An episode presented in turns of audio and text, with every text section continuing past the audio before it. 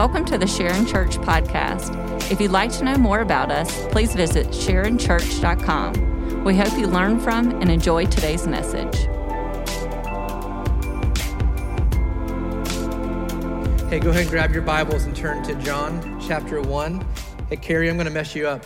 I'm going to move uh, the announcements and generosity to the end. Thank you, Carrie. Everybody give Carrie a hand. Running slides today. Yeah, Carrie! Love our volunteers. Thank you all for serving. So, John chapter 1, we're going to continue our Epiphany series this morning. Uh, Greg last week did an amazing job teaching through the temptation of Jesus. So, in this series, Epiphany, uh, Epiphany means the revealing or manifestation. And so, we're studying over the next, I don't know how long yet, we're going to keep studying Jesus through the book of John, that Jesus has been revealed as the Son of God. He is who he said he is. And that's what we all need. We all need an epiphany, a revelation of Jesus in, in our lives. And so we're going to study that through the book of John. We'll be we'll finish up John chapter 1 today, which only took us four weeks, so that's a good sign for things to come.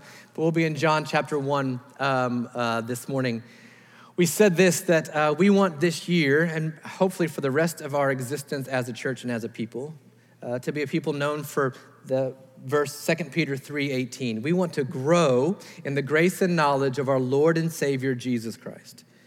That's the mission of a Christian is this that we would grow in the grace and knowledge of our Lord and Savior Jesus Christ. Now, in the room this morning, there are some of us who need to grow a bit more in the grace of Jesus. We need to speak the language of Jesus' grace to our heart and to the hearts of those around us. And some of us we need to grow in the knowledge of Jesus Christ. We just we don't, we, we're worshiping and zealous about something that we don't even know. And so we need to grow in that knowledge. And so that's what we're going to do over the next few weeks or months or however long uh, it takes us. But we're going to study primarily out of the book of John. Uh, John was an apostle, a disciple of Jesus, one of the 12. Um, John was the one who laid his head on the chest of Jesus at the Last Supper, if you've seen that painting, but he even tells us he laid his head on the chest of Jesus. One commentator would say that in the book of John, we hear from a man who laid his head on the chest of Jesus and heard the very heartbeat of God. Just a powerful statement. So there's four gospels in the New Testament, the second half of the Bible Matthew, Mark, Luke, and John. Matthew, Mark, and Luke are all called synoptic gospels. They have the same optics, they have the same perspective. And John exists in a category a bit more by itself that he is the beloved disciple. And so he, he writes from that perspective. And at the end of his book, he tells us why he wrote the book of John. He said, A lot of things happened that I don't have space to write about. But the things I chose, the way that I wrote, is so that you might believe, John chapter 20, that he is the Christ, the Son of God. And that by believing, we might have life in his name. That's what we all need. It's what the church exists to do. It's why we exist and why we worship, that we might worship the one true God in the person of, of Jesus. So, we're going to study this morning the last part of John chapter 1. And so, you know, just ahead of time, I'm going to walk through this passage three different times. So, get comfortable. We're going to go through it three different times. It's like 16 verses, 17 verses. And I want to highlight different things each time. This is the beginning of Jesus' ministry. Um, John tells us that he is the Word. He was there at the beginning. He created. All things have been, been created through him. And there's nothing that has been created that was not created through Jesus. Jesus didn't just show up on the scene some Christmas morning in Bethlehem. He's been there from the beginning of time, which means he has all the authority of God. He has the power to heal, the power to forgive sins. This is who he is. And he is the light of the world, and their darkness cannot overcome his light of the world. Then we met John the Baptist, John the Baptizer, crazy dude, lives in the wilderness, covered in camel's hair, eats locusts and honey. Um, that's where he lives. He's, an, he's a bit of an outcast. That's, that's what he does. But he has a mission to declare that the Messiah has come. That's what he exists to do.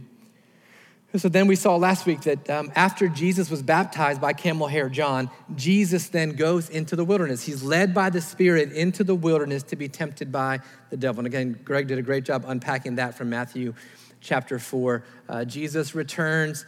John the Baptist has the conversation. We talked about this um, with the Levites and the priests. The Pharisees had sent him saying, What are you doing baptizing? Who are you? He's like, Well, I know who I'm not. And then all of that happened. And so, what we're going to pick up now is the day after that conversation where John the Baptist had said, Behold the Lamb of God who takes away the sin of the world. And Jesus is going to begin assembling his team. He's going to start calling the disciples to himself by name. He's going to start calling these 12. We're going to meet five or six of them just this morning. He ends up with 12 of, of disciples. But what we're going to see throughout this passage is that while the calling of God, the mission is universal, the way that he calls each of us is a bit unique. There's a uniqueness to the way that he captivates our hearts and, and our attention. For me, God always captivates my heart through my mind first, or predominantly. If there are things about God that blow my mind, I am in emotionally. Like I am, you, I'm in at that point.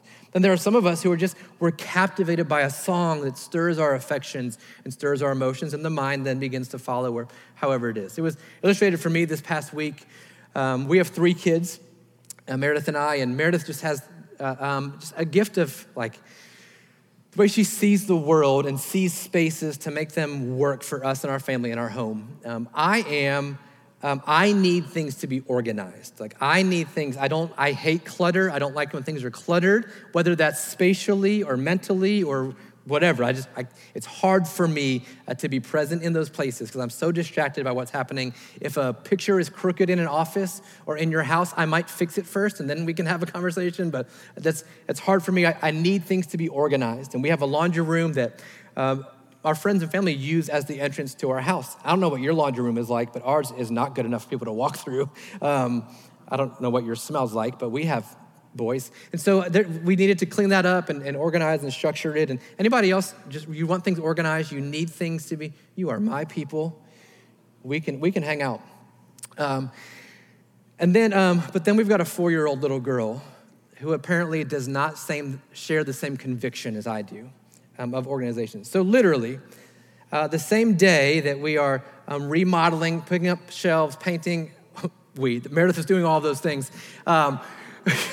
Uh, Landry, our four year old, down the hallway. So we are preparing to organize, right? I want you to get, understand, understand what's happening. Landry is in her room taking all but seven things out of her closet, off of hangers, on hangers, and just making a pile in her room. Then she finds backpacks and starts stuffing backpacks full of clothes. It doesn't just stop with clothes because she also loves Barbies. And what I'm learning is that boys and girls play differently. And girls' toys have a ton of minuscule little things that you can never find when you need them, but they are everywhere in our house. And so now she has the Barbies down, and shoes, and clothes, and toys everywhere. There's dolls out. She has a kitchen, and I mean, everything is on her floor. We are trying to organize, and she is doing the opposite of organizing in her room. And it's fun for her. Like, I walk in and I start sweating, like, I can't get words out. I don't, I can't process what's happening in the world. And I'm like, when she's happy as can be, just happy as can be, picking things up off of the ground, throwing other things on the ground. I'm like, there's a place for that. Go somewhere. So I said, okay, I'm gonna be, I'm cool. Like I can, I know how this works. i have been a dad for a while. So I get down on my, on my knees, like, hey girl, we gotta clean up before bedtime because you're gonna, you have to go to bed. And um, I can't fall asleep if your room is like this. So I also have to go to bed. So let's get this cleaned up. And so I get the box that her hair bows are in because she's a girl and we're in the South and she wears bows. And I say, hey, put all your hair bows in this box. To which she responds by picking up bows and placing them in a toy blender um, while she's holding it. She's like, I'm gonna make a bow slurpee. no, I don't, we're not playing. We are organizing. So then I said, no, no, put the bows in the box. And so then she puts the bow blender into the box. I'm like, no, that's not, you have it. What are we doing? Why can't you figure out what we are doing? You're a smart girl. This is awful. Um, I say things in my head that I can't say to a four year old. And so then there's this whole process. And so I'm like, okay, well, at least it's just your room. And so we get that figured out. And I walk in the living room, I'm like, your room has vomited out in our living room. How did your stuff get from there to here? I'm like, surely it didn't get into our bedroom. And I go into our bedroom, and I don't know. Like, I don't, she doesn't have that many toys, and they're everywhere. So here's what I realized that God, you're gonna have to get to her heart in a way that I don't know how. Like, I, I don't know how. I don't know how to convince her sloppy little four year old girl brain that you love her. I don't know. Because right now, I'm not sure that I do. And I don't know how to convince her that you're okay with all of this because there's no way in the Bible you are okay with this. Uh, but what I'm learning, and those of you who have kids, you understand that the way you have to deal with your children is different depending on how they are and how they're wired. And so, Jesus, the way that he's going to call disciples is unique in that way. I want to just bring that to light. And I can't keep telling stories, we're going to run out of time. John chapter 1. Uh, let's go to verse 35. Jesus, um, he's going to begin a shift a bit in his ministry where he's going to start to shake the foundation of the elite religious leaders of the day. Like he's not going to overtly do it, but he's going to start to get underneath some stuff in a way that really drives them crazy. You're going to see it happen here with people. Verse 35. The next day, so after the confrontation John the Baptist has, John the baptizer was standing with two of his disciples. Okay, uh, John the Baptist has disciples. Disciples aren't relegated just to following Jesus. A disciple is someone who's a follower or a learner. John the Baptizer has developed a following. He's got learners and disciples who follow him. Here's the truth for each and every one of us today. The question is not whether or not we are being discipled, it's by whom are we being discipled. We are disciples. We are prone to follow and to learn. The question is, who are you following?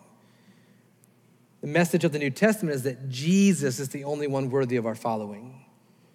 But we've all been discipled, whether it be by um, news media or social media or influencers or um, friends at school or teachers or coaches. We're all being discipled. So open your mind to the fact that someone is leading you somewhere. John the Baptist has disciples. He's standing with two of them, verse 36. And he looked at Jesus as he walked by and said, Behold the Lamb of God. So, if you're a nerd like this, I'm going to give you a few things.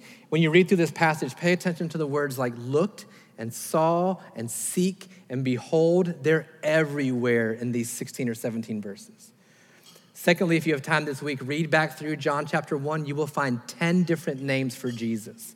It's how John's going to make clear who Jesus is. That's off topic. So, back in.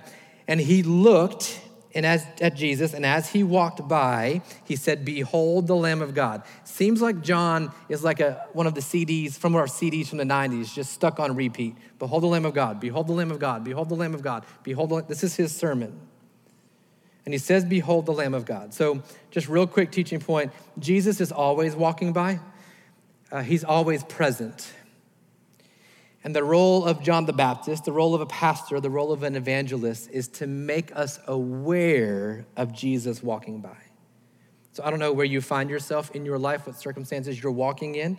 This may be comfort to you, it might hurt your heart, but Jesus is walking there too. John the Baptizer says, Behold the Lamb of God. Verse 37 The two disciples heard him say this, and they followed Jesus. So they leave one leader and they begin to follow another. I want you to notice that John the Baptist is not frustrated, he's not angry, he doesn't have a meeting with them, say, hey, what, what, what did I do wrong? What can I do better? And then they said, well, we just weren't getting fed by you anymore, so we need somebody else. Like, none of that happens. John the Baptizer understands my job is to point people to Jesus. If they're going to follow Jesus, I'm all for it. And so he lets them. They followed Jesus. Verse 38 Jesus turned and saw them following and said to them, What are you seeking? And they said to him, Rabbi, which means teacher, where are you staying? Like, uh, they're not asking, Hey, what's your house look like? I want to see what your house looks like. Uh, this, is, this is important what's happening. I told you Jesus is trying to come under some Jewish elite thinking religiously at this point. So, in this culture, um, most, if not every, Jewish boy would have been taken to a Jewish school, a school to learn a Hebrew language and to learn the Hebrew scriptures. By the age of 13, every good Jewish boy would have memorized the first five books of the Old Testament. Not their names in order, memorize them. Memorize the words of Genesis, Exodus, Leviticus, Numbers, and Deuteronomy. Memorize them. You have 13 year old boys. How's that, how's that going to go um, for them? But this is what this is the culture. So much so that at the age of, of 13 would be called the age of accountability. A rabbi, so they would study under a rabbi, and the rabbi would have the option. If he thought that boy or a group of boys had risen to prove themselves worthy of religious study, worthy of becoming a rabbi, he would have a ceremony and a moment with them, and he would say these words to them Follow me. And then from that point, the boy had to make a decision uh, but they would most likely follow that rabbi. Now, should a boy reach the age of 13 and prove himself unworthy of continuing in religious education, the rabbi would instruct him to go back to the work of his father. So they would go back to being fishermen. They would go back to being woodworkers. They would go back to being um, working with masonry. This is they would go back to the work of their father and perpetuate that. Then they would have kids. They would put their boys in Jewish school and hope at some point in their lineage one child would be accepted and good enough to continue in tradition. So they're looking. Uh, a rabbi is elevated in their society. So when Jesus shows up on the scene, notice the people that he calls. He's not going to Hebrew schools to find boys to follow him, he's calling men to follow him. Men who had not been studying uh, the Hebrew language and Hebrew studies, men who had been declared not good enough and they've gone back to their father's trade. In fact, Jesus himself is working in the same line of work that his earthly father Joseph had worked in, which tells us all we need to know about how the how the religious elite perceived Jesus. And so when Jesus begins calling disciples, he's really messing with the system that's in place. And so they turn and they call him rabbi, which means teacher. And they say, Where are you staying? We, we want to follow. I want to know more about you. Where, where we want to spend time with you.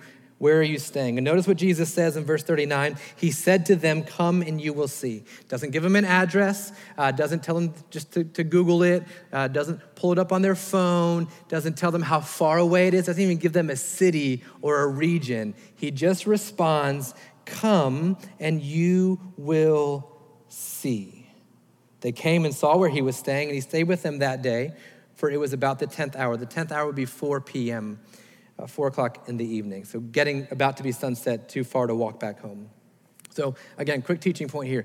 Jesus invites more than he instructs. The method of Jesus' ministry would be invitation after invitation after invitation after invitation to those who would want to follow. He did not come like other rabbis who would have been instructing first for 13 years and then inviting, Jesus invites before he instructs. So, for those of you who have thought you would follow Jesus to get instructions of how to live your life, or instructions for a, a successful business, or instructions for a good marriage, you're gonna be sorely disappointed because the first move of Jesus is always come and see. It's an invitation follow me. Follow me. And we've gotten it wrong in churches for a long time, instructing before inviting. It's an invitation to immerse yourself in. He invites before he instructs. One of the two who heard uh, John the Baptizer speak and followed Jesus was Andrew, Simon Peter's brother. Poor Andrew. He's not even just Andrew, he's always Simon Peter's brother. Like he can't just exist on his own, but he's Andrew. Now, um, scholars would tell you, most of them would tell you, that the other disciple was John the Apostle who wrote this book. John never refers to himself his name um, by name. And so they in the research found that this was probably him. He was the second disciple standing, he and Andrew would have been standing by John the Baptist. So Andrew is Simon Peter's brother. Verse 41. So Andrew first found his own brother Simon and said to him, We have found the Messiah, the anointed one, which means Christ.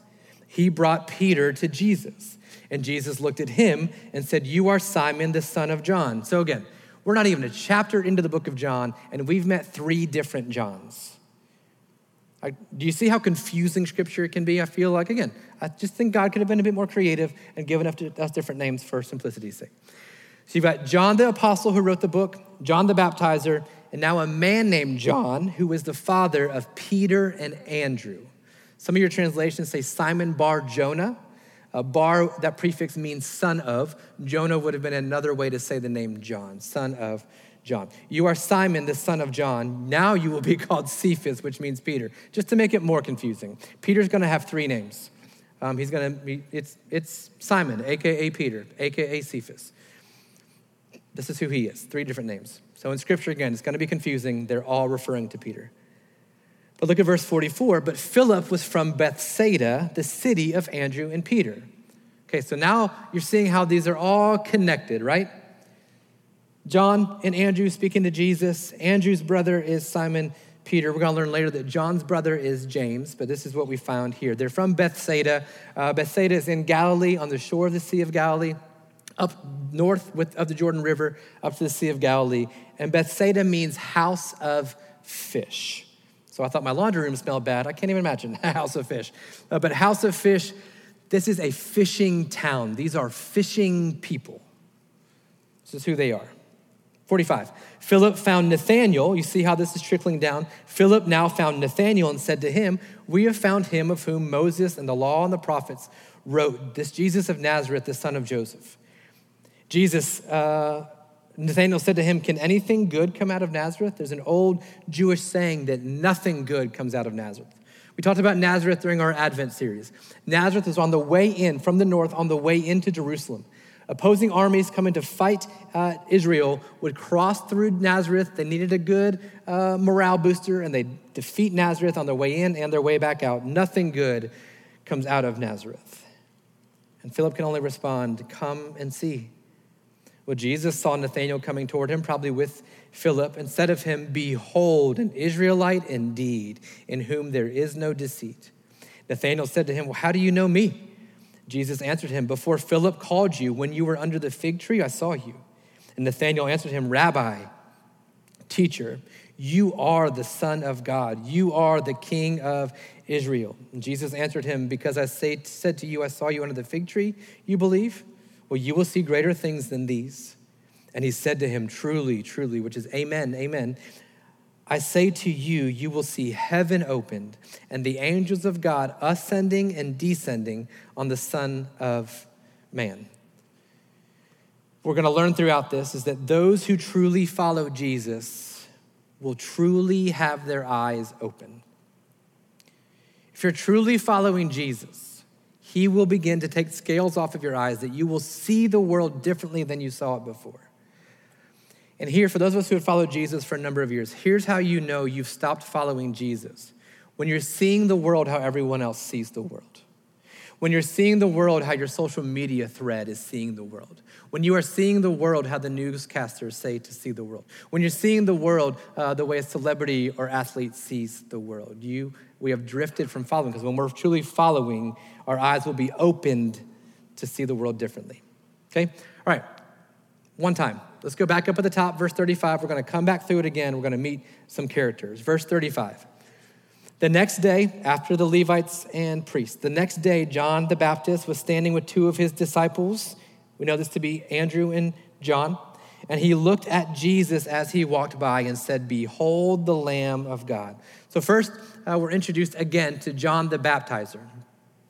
Now, John the Baptist would have been equivalent of like an evangelist but he's got these disciples following him, so he's really turned into a bit more of a pastor. He's like a pastor evangelist, and he's got these disciples.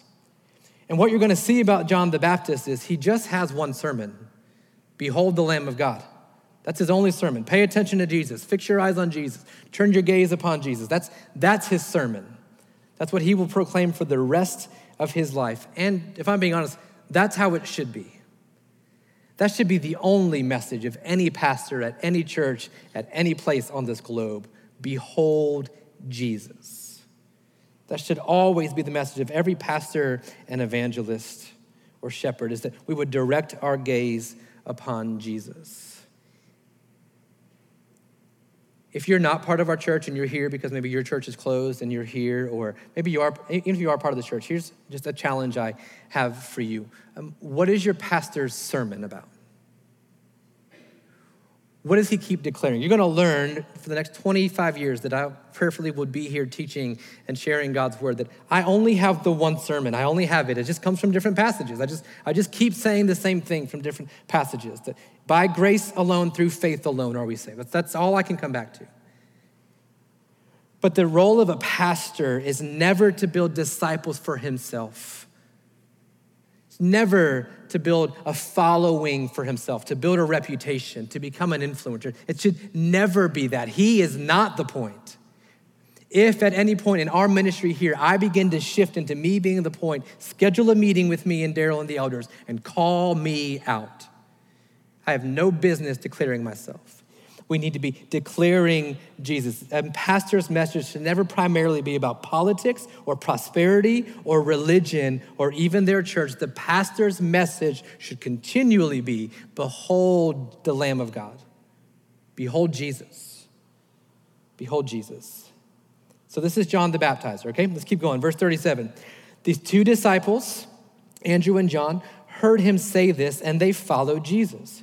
Jesus turned and saw them following and said to them, What are you seeking? And they said, Rabbi, which means teacher, where are you staying? And he said to them, Come and you will see. And so they came and saw where he was staying, and he stayed with them on that day, for it was about the 10th hour. One of the two who heard John speak and followed Jesus was Andrew, Simon Peter's brother. We've met John the Baptist, and now we meet Andrew, and we kind of meet John at this same moment. John, or Andrew and John, had been led to Jesus by a pastor, John the Baptizer, or an evangelist or a speaker. So it's like those of us in the room who have been compelled to follow Jesus, whether it's in a church service by the words of a pastor, it could be uh, at a camp when you were a student, it could have been some conference you went to, it could have been something you heard. You were led to Jesus by a pastor or an evangelist.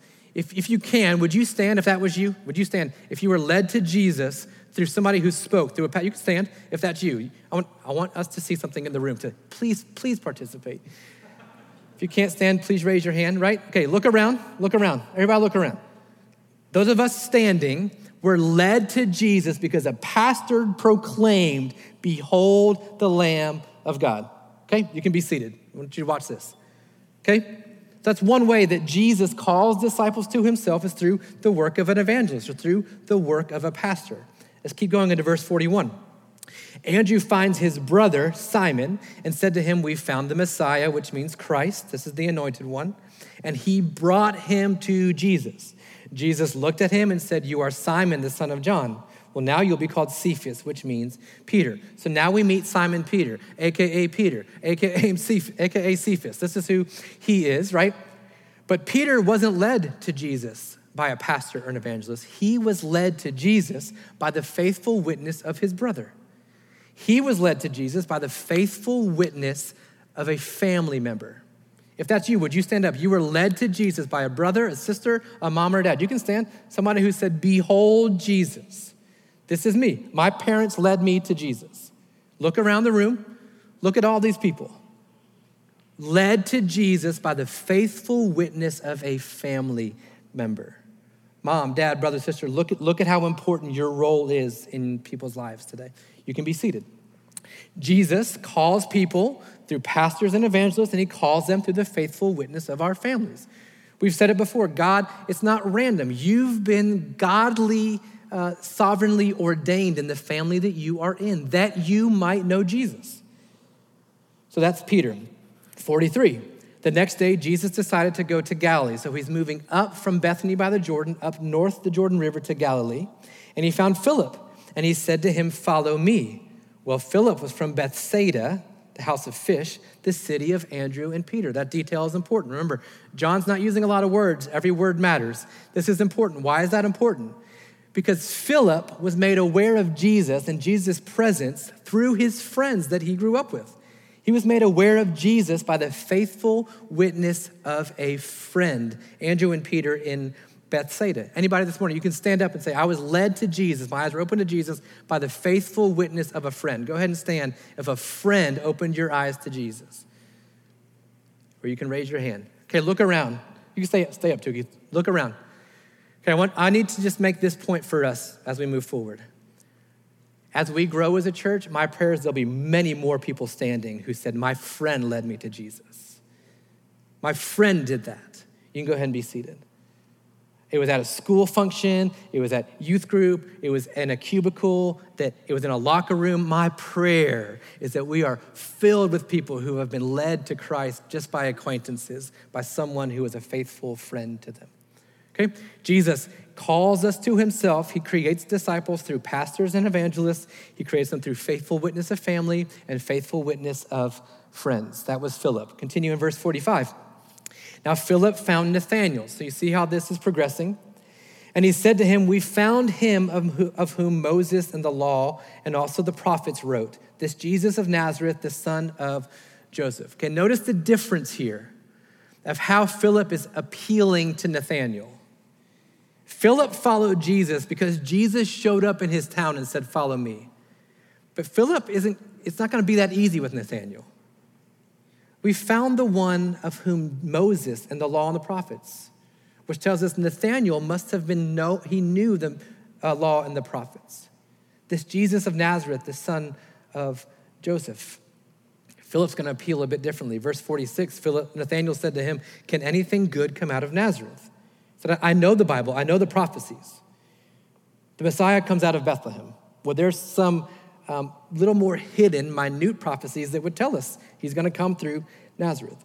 But he didn't know that. Philip said to him, I don't, man, I don't know. I don't know what you're talking about. Just come and see. Like, I don't know.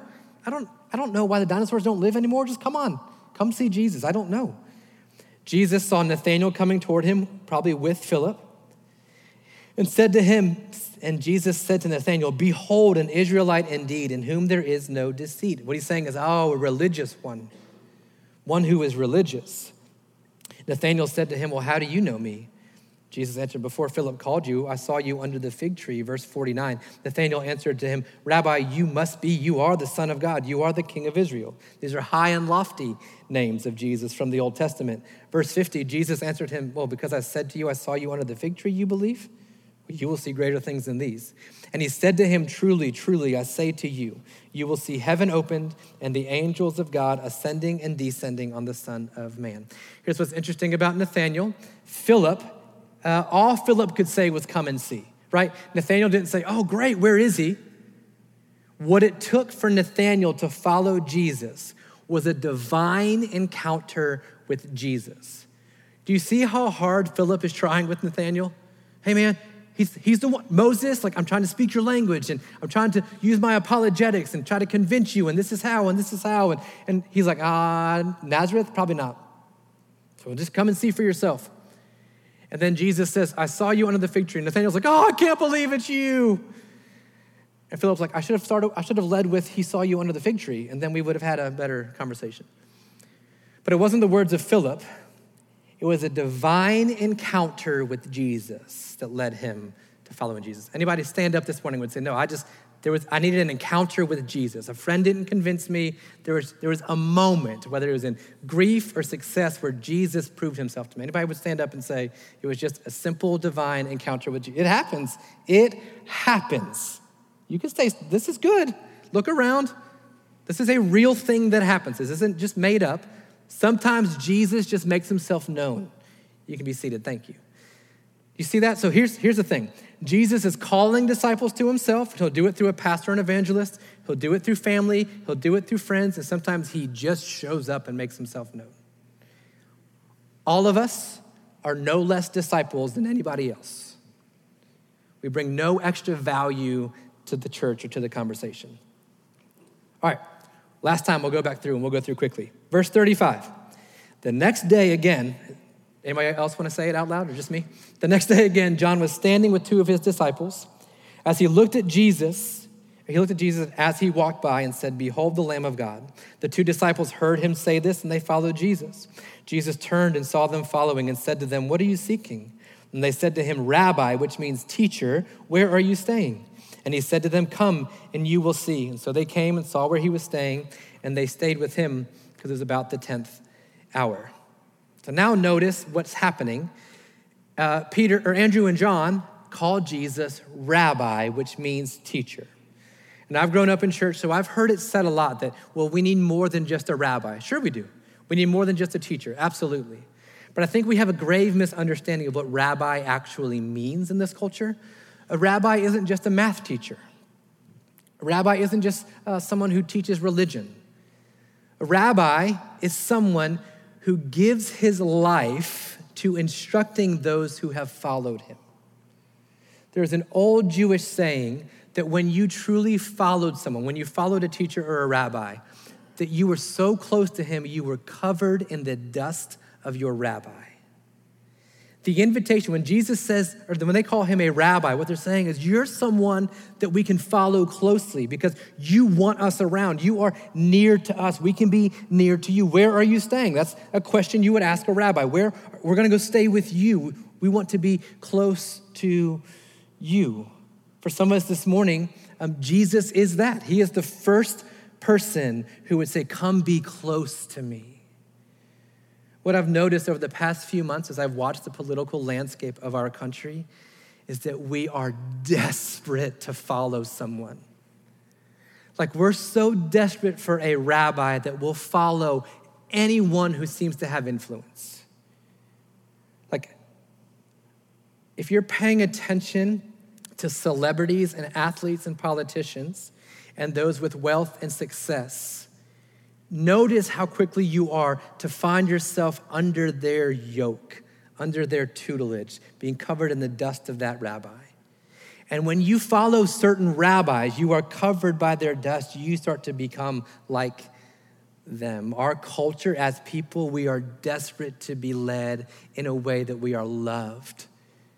And so we will jump on anything that gives us hope. We'll follow anything or anyone that gives us hope. And so when John and Andrew called Jesus rabbi, what they're saying is, I'm done following other things. Now it's you. You. And Jesus uses rabbinical language come and you will see. Come journey with me. Come walk with me. Some of us this morning, um, we followed Jesus because he is that for us. He has invited us in.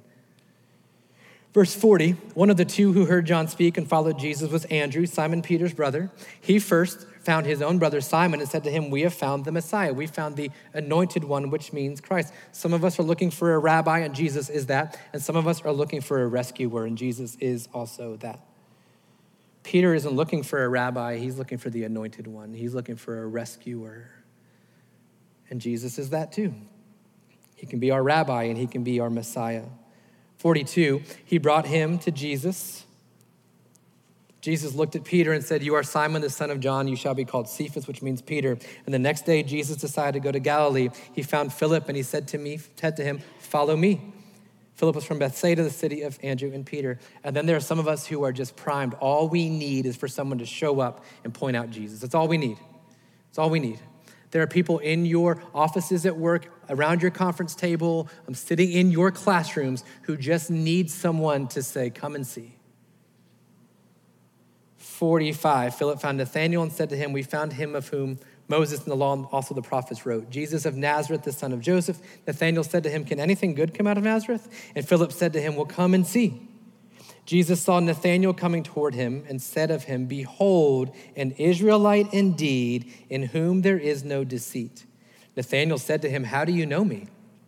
Jesus answered him, Before Philip called you, when you were under the fig tree, I saw you. Um, this is important. This is probably not referring to a literal fig tree. Micah 4 and other Old Testament prophets talk about uh, what it means to seek the Lord, to study his word, and to spend time specifically in prayer. And they would call that being under the fig tree.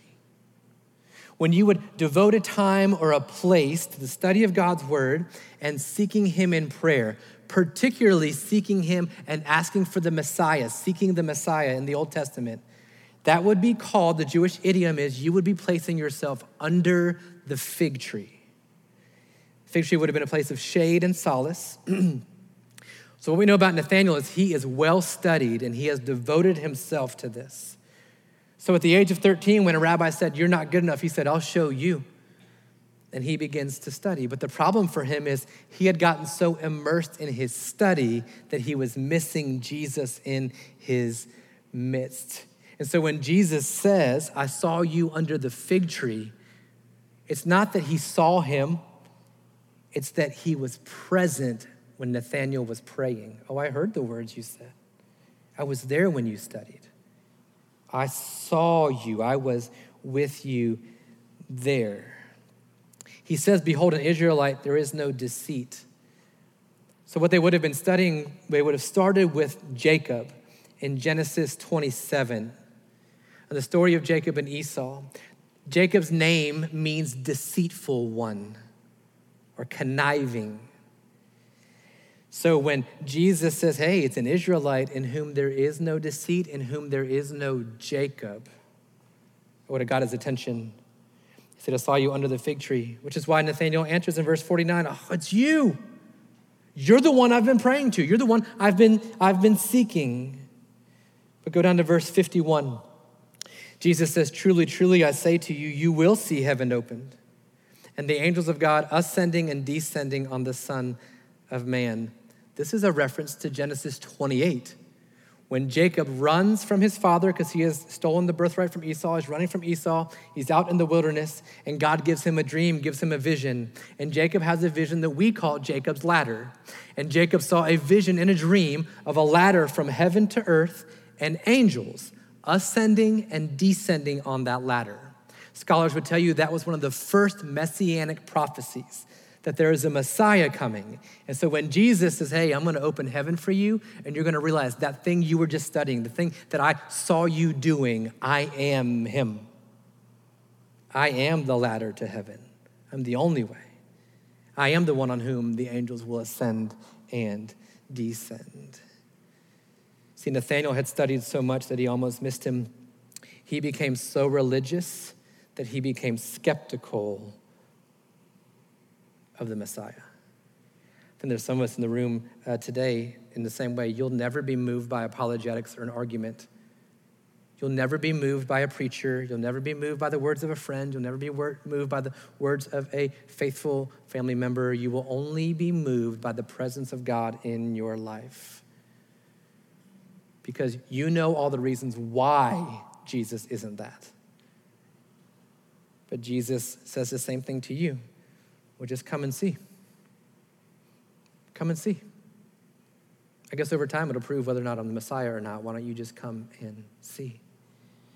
That invitation that Jesus extends is the same to each and every one of us today. Come and see. It's invitation before instruction.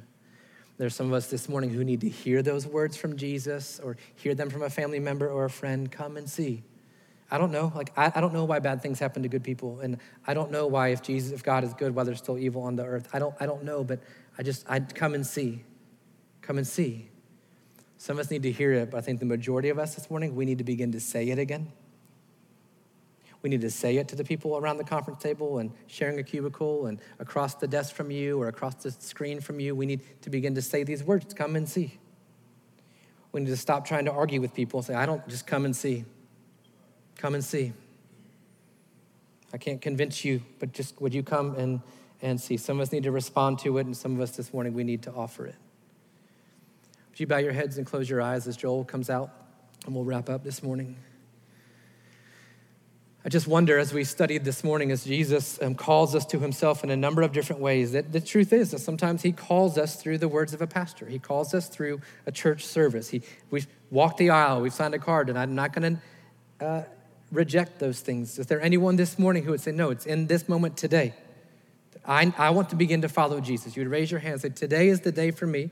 I want to know what salvation is. I want to follow Jesus today. I've heard it from the stage, I've heard it from Scripture. I want to follow Jesus.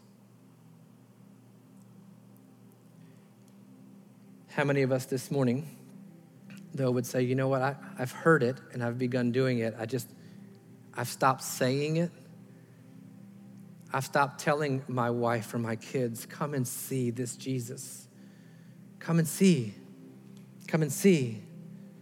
And you've opted for instruction instead of invitation. Hey, moms and dads, listen. Um, your kids will not come to Jesus through your instruction, they will come to Jesus through your invitation. Are you a living invitation for them? Is there safe places in your home for them to wrestle and have questions and want to know? Anyone here this morning, you'd raise your hand and say, No, would you pray for me that I would be better at saying, Come and see? You raise your hand. I've got, I've got friends, I've got family members who need Jesus, and I've been bad about it. I'm with you. I'm with you. Father, we come to you this morning um, asking for your help and through your power. It's in, your, in your, the name of Jesus is where we find salvation. And so we've, uh, we need to get back to that, calling people to you. So, God, make us a people who would say, Come and see.